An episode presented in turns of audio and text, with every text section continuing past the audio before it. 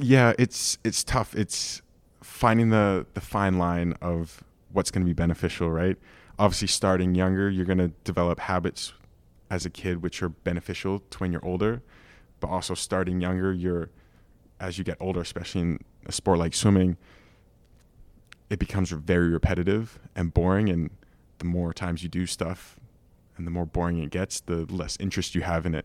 So I feel like it's a blessing and a curse starting young because you have these advantages, but a lot, especially in swimming, you see people retiring around, you know, 23, 24, when in theory, if you look at the success male athletes have had in any sport, it's quite a bit later. So they're not even reaching their peak and they've already kind of have been burnt out. So um, that's something that, you know, obviously you, you work with uh, sport psychs and you, you learn about how to cope with um, kind of day to day grind to, to help prolong that so it's not becoming a burden on you and you're still doing it because you're, you're enjoying it. So um, it's just, I guess you're trying to manage the, uh, the lifestyle if you start super, super young and it's kind of becoming this just repetitiveness.